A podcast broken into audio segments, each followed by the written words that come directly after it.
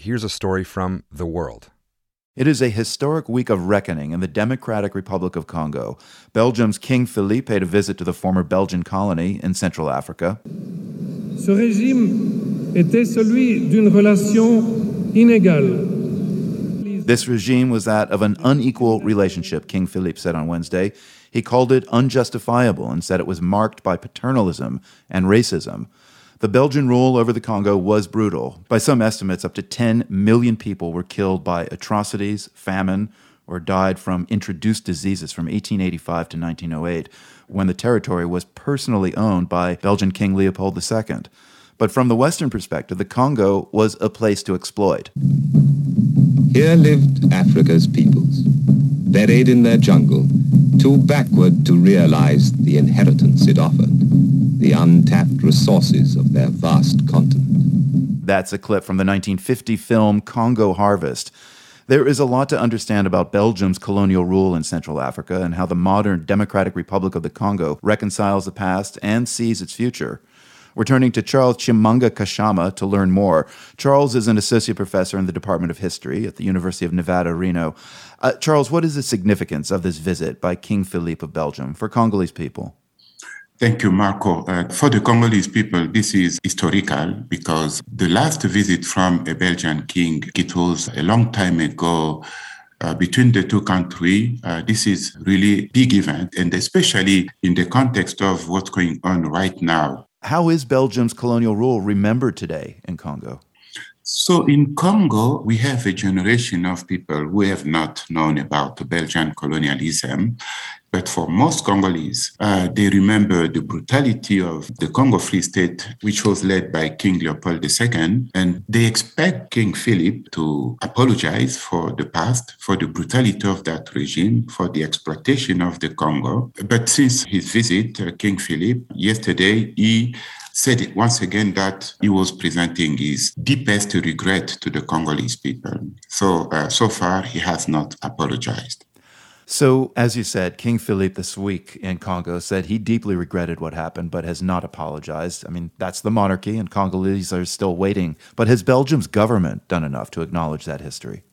Following the death of George Floyd here in the US in 2020, there is ongoing debate in Belgium. So the Congolese diaspora living in Belgium launched a debate. They began asking Congolese government to revisit Belgian colonialism in the Congo. So, as we speak, there is a commission, a special commission, working with uh, a number of experts trying to get a good understanding of what happened in the Congo at the time of Belgian colonialism. So, I'm one of the experts working with them giving them my feedback. So, as we speak, there is this ongoing debate. So, Charles, you've recently joined a special Belgian parliamentary commission working to recognize Belgium's colonial past in the Congo. What are your hopes for this commission? My hope is that this is not just something that is used to kick the can down the road. Uh, my hope is that we can, after the work is done, recommendations made by experts would be followed by legislations and new ways of doing business between the two countries. That's my hope. And I have to emphasize the word hope. Mm. So, how do you see Belgium and Congo moving forward from here?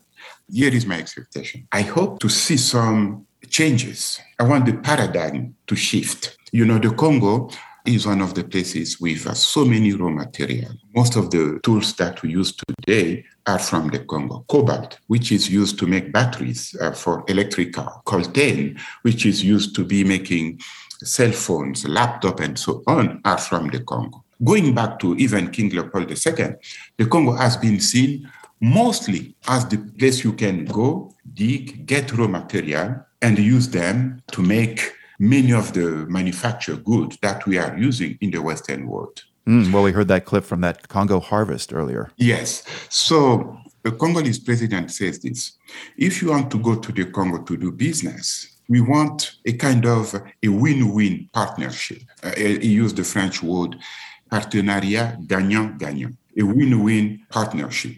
Hmm. which means we don't want you just to come and dig, get the raw material, but we also want you to help Cong- Congolese government build some plants in the Congo so that this can also create jobs and help Congolese people to continue moving forward. What do you think it will really take for Belgium and the Democratic Republic of Congo to work together as equals? Because Belgium has not left the Congolese on equal footing.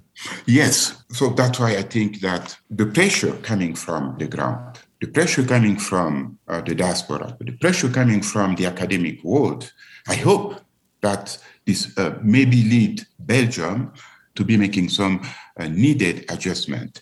I'm not foolish. I understand that relationships between states are based on interest. And as we speak, Belgium is more powerful than the Congo. So it's up to the Congolese to work hard to become really equal partners with Belgium. Charles Tshimanga-Kashama is an associate professor in the Department of History at the University of Nevada, Reno. Charles, thank you very much for speaking with us and helping us understand the history of the DRC. Really appreciate your time. Thank you for the opportunity to chat with you.